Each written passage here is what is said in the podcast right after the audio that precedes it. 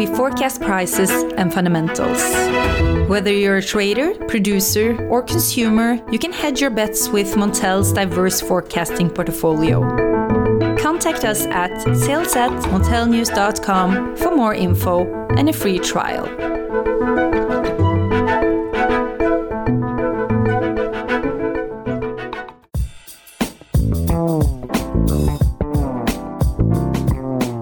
Listeners, and welcome to the Montel Weekly Podcast. Bring energy matters in an informal setting. In today's pod, we look ahead to Sunday's general election in Germany and what it could mean for the country's energy policy. Would a government that included the Green Party stop Nord Stream 2? Could Germany's coal exit be speeded up? And who would roll out more renewables? So, joining me, Richard Sverrisson, to discuss these issues and much more is Henning Gløystein from Eurasia Group. A, a, warm welcome to you, Henning. Thank you, Richard. It's great to be with you again. And this time in person. So, we're very, very, very privileged very to have exciting. you here. If I could just start off, Henning, to say there are obviously three parties in the running here for the chancellorship, and they're all polling around 20%. Is that, is that right? So the latest poll I've seen is actually the SPD is now at around 26%. Uh, but it's true then uh, you've got the CDU, CSU who are polling around um, 22%. And then you have the Greens who are around 17, 18%. Uh, which is an, a remarkable uh, reversal of polling and of public opinion, because just six months ago, the uh, CDU was neck and neck with the Green Party, and the, the SPDs, the, so the Social Democrats, were nowhere near close to, to being seen as uh, potentially winning these elections. What's the main reason for this turnaround? There's two big reasons that have, um, that we see is within the uh, Conservatives, the Christian Democrats, there was a, race between um, Laschet, the current um, Chancellor candidate, and the Prime Minister of North Rhine-Westphalia and the CSU Prime Minister of Bavaria. Within Germany and within the polls, Mr. Söder of Bavaria was much more popular, whereas within the Conservative Party, the CDU, Laschet was more popular. So they, they made a party decision rather than a, a poll decision. And that backfired. It was a very similar situation within the Green Party. On a national level, Baerbock's co-head of the Green Party, Habeck, is more popular, whereas internally, uh, Baerbock is more popular. And they, so they went with an internal candidate, which again backfired. Whereas Scholz, from the Social Democrats is fairly unpopular within the Social Democrats, but he's superbly popular within Germany. And that is basically what, what pushed him ahead. Amazing turnaround there. But it looks like there are many constellations that are possible here. Could you talk us through those? Because maybe the listeners aren't aware of, you know, for example, the Traffic Light Coalition or, or, or the Jamaica Coalition. Are there others? Yeah, they've got funky names, don't they? So mm. the Traffic Light Coalition uh, would be a leadership under Scholz, the Social Democrats, in coalition with the Green Party and the Liberal Democrats, and uh, their party logo is yellow. Mm. That would be a fairly centrist government which would probably see a fair bit of continuation of politics, of current policies. The biggest problem there is that the Green Party and the Liberal Democrats really don't get on. They mm. are, I wouldn't say in fundamental opposition to most things, but you know they're both centrist parties, uh, but they they really don't get on on many things. The, the the Liberals want to lower taxes, the Greens want to raise them. The Liberals are very much against market interference, including in energy matters, and the Green Party, of course, wants to hike its uh, climate ambitions. So that would be an awkward internal coalition, but it, externally they're, they're all pro-European and uh, committed to climate change, for instance. Then, if you have a left-leaning coalition, you could see the uh, Social Democrats form a coalition with the Green Party and the Linkspartei, which are fairly straightforward to the left. Mm. That would be a break with consensus. It would be a break with usual German politics. The Links Linkspartei is Europe skeptic. They're anti-NATO. Um, mm. They have a strong pro-Russia wing, and um, they're they're an old school leftist party. I wouldn't call them a radical party anymore, um, mm. but that would be a break with with Germany's modest and moderate traditions in politics, and uh, would see a fair bit of uncertainty. Mm. And so those are the the big uh, leadership or the most likely outcomes at the moment. If the Conservatives under Laschet turn this around and win the uh, elections, that would be a very continuous politics. Laschet is very much like Merkel in a, I would say, slightly less inspiring mm. version, and but uh, a continuation of what, what everything she did. Of course, they would probably have to go into a coalition with the Green Party, which would mean some compromises on climate politics, definitely. And she came out, Merkel came out and endorsed him quite recently, which is the first time she actually did so. Yeah. Yes, I quite, think she uh, felt the urge to save uh, the ship from sinking. absolutely. Which of these outcomes and constellations are, are more likely, Henning? That is a tough call at the moment. Uh, we talked, I just this morning talked to our regional um, analysts, So we currently officially still have the uh, CDU as winning the election, although they're slightly behind the polls. But that is is the sort of five percent turnaround that um, pollsters see in Germany. That the leading um, or the governing party at the last day still gains a few percentage points. Mm-hmm. My gut feeling actually says, though, I think Scholz will win it. Uh, mm-hmm. So the Social Democrats. So the current vice chancellor will become chancellor, and the Conservatives have to go into opposition for the first time in decades. Mm.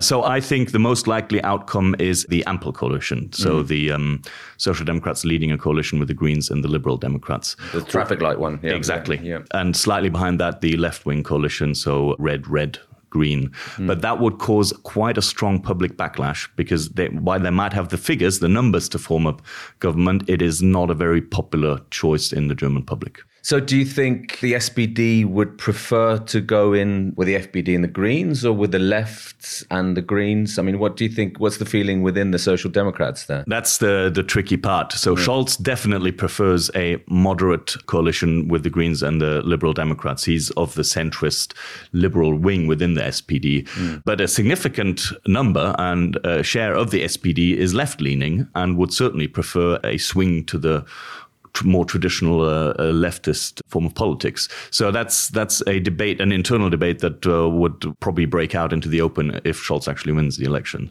Mm. And very hard to say who will win that. But my gut feeling is it would be um, coalition with the Greens and the Liberals. But it's certainly going to be many weeks after the election, and this is going to ro- roll and roll really until you find, you know, actually the horse trading, the bargaining, the negotiations, sitting around the table, ironing out these differences and what's going to happen. So we can. We, when do you expect a government to be in place? Could be be months. Yeah. I mean, last time it took months. Uh, so it could be Christmas, could be in uh, 2022, mm. which is awkward because, of course, you've got COP coming that, um, in November, the global climate talks. And if the EU doesn't have Germany on the table, that uh, becomes a bit awkward. Yeah. Although some people say that France is uh, actually hoping that exactly that happens because it would put the leadership firmly to Paris rather mm. than to Berlin. So that's uh, who knows. But it could take months. The Liberals want to play a strong role. The Green Party don't want to back down, back off. Mm. So, and they have very opposing ideas. And then, of course, the Linkspartei, the left party, uh, might also have a word to say. Throw a spanner in the works there, yeah. yeah. But Henning, before we go on to what this could mean for energy policy in Germany, which is of course you know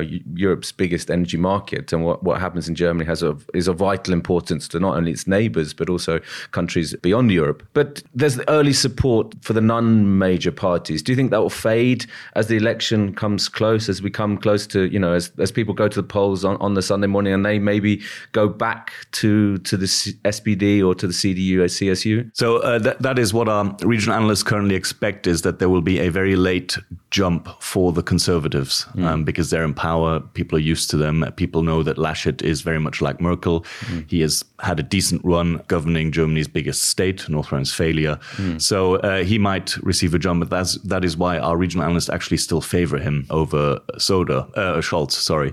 Then again, of course, Scholz is, is vice chancellor. Everyone knows him. He's very well respected. So I, I think he could um, gain even more as well. Whereas a, there's a significant chance that the Green Party still lose a couple of percentage points. And then, of course, if you look to the smaller parties, the Linkspartei has a slight risk of falling below 5%. Mm. Um, they're currently at six or seven. So, I mean, that's not outside the impossible. And then, the, whereas the Liberals, they look fairly stable around 11, 12%.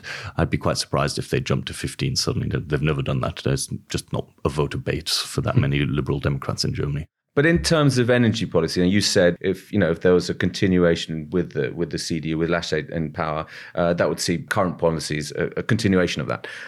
But what if you had more of a left wing constellation? Would that result in a bigger shake-up for energy policy? And in which direction do you think that would go? Yeah, I actually think in energy and climate policies, that's one of the biggest potentials for change happening soon because if it let's if we start on the left if it was red red green that would almost certainly result in a in a much more ambitious climate policy action from Berlin. You mentioned earlier maybe they would pull forward uh, the 2038 coal phase out, which is, I mean, 2038, it's, it's a bit silly, especially if you look at carbon prices. The coal exit in Germany will be much earlier, whatever the law is, mm. because of the carbon price.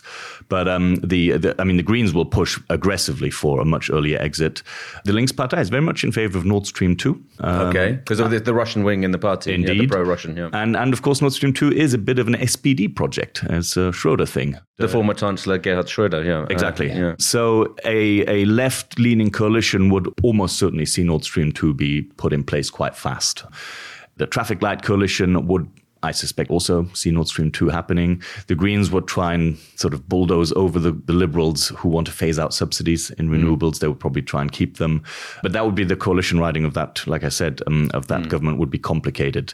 Whereas if it was Conservatives and the Green Party, so under Laschet and with the Green Party and maybe the Liberal Democrats, I think you would see pretty much a continuation of now. Again, maybe with an acceleration because the Green Party in government must do something on climate. It's mm. a deal breaker if they don't. So, speed limit, I, I, suspect, will happen in any way, uh, which is irrelevant for the world, but for Germany, it's very relevant. Mm. And uh, yeah, I mean, I do expect the coal phase out to be accelerated. And how about the rollout of renewables? Is there much space in Germany for more for more wind farms and, and, and solar farms? And who would take on that policy? And they all have to do something. Germany's last six nuclear reactors are going off next year that's part of the reason why the power prices are so high in Germany now. It's you know it's literally you know, not tomorrow, but it's next year. It's a few months from now, mm. and uh, that is also why Nord Stream Two is uh, has a certain role to play. But in the long term, I mean, we we published a note on this recently. If you look at the fossil fuel prices and the carbon price, the signal is very clear. You need to invest into renewables and storage solutions in Germany, like now. Mm. There is space for it, yes, um, and there's a need for it. The positive news is that there is a lot of, especially offshore wind capacity being built right now. The Global Wind Energy Council put out their report yesterday. There's, there's a big development pipeline there. And crucially, although this, this is never mentioned in the election campaigns, but it's because there's consensus, is the hydrogen strategy. The left party, the Social Democrats, the Green Party, the Conservatives, and the Liberals all agree that mm. clean hydrogen, especially green hydrogen, must form part of the industrial policy of Germany in the next 20 years. So that's unshakable, I think. Mm. So we're recording this a little bit ahead of the election. So when you say the Global Wind, Wind Council, they put this out in, in early September. Indeed, yes. Yeah, yeah. I'm just just wondering here about the Greens. You know, like in the summer, there was a lot of talk about you know alarm bells ringing about Nord Stream two. If you got Baerbock in as, as chancellor, she would she would put a stop to it. She would she would cut that. Do you think is there a chance of that happening? It's a low chance because mm. I mean you see all the headlines at the moment that the pipeline's finished or about to be literally the last screw being tied to it. So it would be a real political almost scandal if that never gets put into operations. It's a, massive white elephant under the ocean if mm. that happens. And and like I say, it, it is whether one likes it or not, and whether it was a mistake or not to even build it in the first place and not build something different. But the gas in the short term is needed. So uh, I don't think it will be totally stalled. But you can do naughty little things like put a, an environmental review on it. Uh, if mm. the Green government comes in and they want to cause some problems and see that they're doing something against gas, mm. they could say that we need to do do a last environmental review of uh, gas pipelines and methane emissions, and you know, and they mm. take a terribly long time in Germany. Those those reviews. And exactly. So if they really want to try and do that, they, I think they could delay it by several years. Yeah, these um, things don't happen overnight. These no, especially not in Germany. you have a lot of T's to cross and, and yeah. I's over the um, dots over the I's. But what do you think? Do you expect a more ambitious climate policy under a coalition with the C, CDU, CSU, and the FDP? Would they even sort of have more ambitious policies? I think if if Laschet wins and the Green Party is a strong coalition member with them, that would be a, a see an acceleration of climate policies because uh, the Green Party would insist that the coal phase out be pulled forward, probably a, internal combustion engine ban be announced. I mean, Germany has an informal one in place, and all the car makers have announced that they'll stop making these. But the Greens would want that in. I mentioned the speed limit and uh, probably an extension in some form of renewable subsidies. Whereas the Liberals, they want to get rid of them as fast as possible because mm. they say we don't need them anymore. The SPD has turned very pro climate as well. And I mean, the SPD and the Green Party together, that would also form a strong climate push in Germany. Mm. So actually, that means that the outcome is probably we'll see an acceleration of climate policies in Germany because the conservatives would have to do that as a mm. concession to the Green Party. And the SPD wants to do it together with the Green Party, and mm. the FDP would have to just swallow that pill and say, well, if we get the finance ministry in return, we'll be mm. silent and tolerate this. yeah, we'll return to that in a minute. But what does that mean in concrete terms on the ground? Does it mean like you tighten the emissions targets for 2030, for example, that you actually, you know, like you say, high carbon prices maybe mean the end for these these coal plants anyway, but maybe you accelerate that or, or, or review that target? Those are sort of more concrete terms. Do you expect those to happen? Yes. So, I mean, the EU ETS is under review in Brussels anyway um, mm. on, on how to go forward. So, I'd suspect the new German government will support a tightening of the carbon scheme, in particular, reducing the amount of remaining free allowances, taking mm. those out of the system much faster. And that would, of course, increase the carbon price pretty much immediately. Mm. In fact, I talked to a couple of um, utilities and industrials in Germany in early September, mm. and they were all saying that they have an internal carbon price now of around 90 to 100 euros per ton for 2025 and 150 plus for 2030. And that is what they measure their investments against. Okay. And that is why I meant coal will be out of the system before 2038. Uh-huh. Natural gas looks really challenged in that environment as well. You can probably keep a few of them as peakers to, mm. you know, expensive peak hours like now, probably. Mm. Mm. But you don't build a natural gas fired power station that operates a couple of days a year. That's that's not a good investment case. So um, it's and this is the case for the clean energy and storage investment. Mm. That means invest into green hydrogen. You'll get subsidies for it uh, mm. and do it fast. And offshore wind probably has a good chance. And uh, so yeah, the concrete measures tightening the the carbon trading scheme is probably the most mm. immediate one, and it has support. The French support the idea. The Benelux do. I think um, Spain does. I think the only ones who really oppose it is Poland, but um, they, they, I don't think, stand a good chance because of the majority exactly then of, of scuppering the, this kind of tightening of the ETS. You know, Germany's establishment is a big fan of the Schwarze Null, um, you know, which is mm. a balanced federal budget, a black zero, if you like. So an FDP, you know, we talked about if they get the finance ministry, so they could be expected to advocate this, and even the SPD's Scholz is, has enjoyed being sort of identified with that. But is that incompatible with what you're talking here about, like you know, the rollout of renewables, the the investments needed in storage, in green hydrogen? Infrastructure, all this. Is that can they coexist if you like? Tricky. Uh, it's a good point to raise because so the SPD would probably not be married to that Schwarze Null um, for much longer. Scholz might be, but that's what I meant. He's not very popular within his own party. Mm. The the left leaning segments of the SPD uh, has, doesn't want anything to do with it. Neither do the Green Party. No, the Linkspartei, the left party, has no desire in that dire- uh, direction. So, as you say, it's only the liberals. So, if they get into government, they might try and get a concession from the Green Party and the, the Social Democrats to make an effort towards it. But I am quite certain the, the, the ambition to keep that black zero in place would go out the window under an SPD chancellery. Only with Laschet and the CDU in government would, does it stand any chance. And even then, it looks a little bit shaky because of the Green Party that'll be in government. Mm. So the only chance of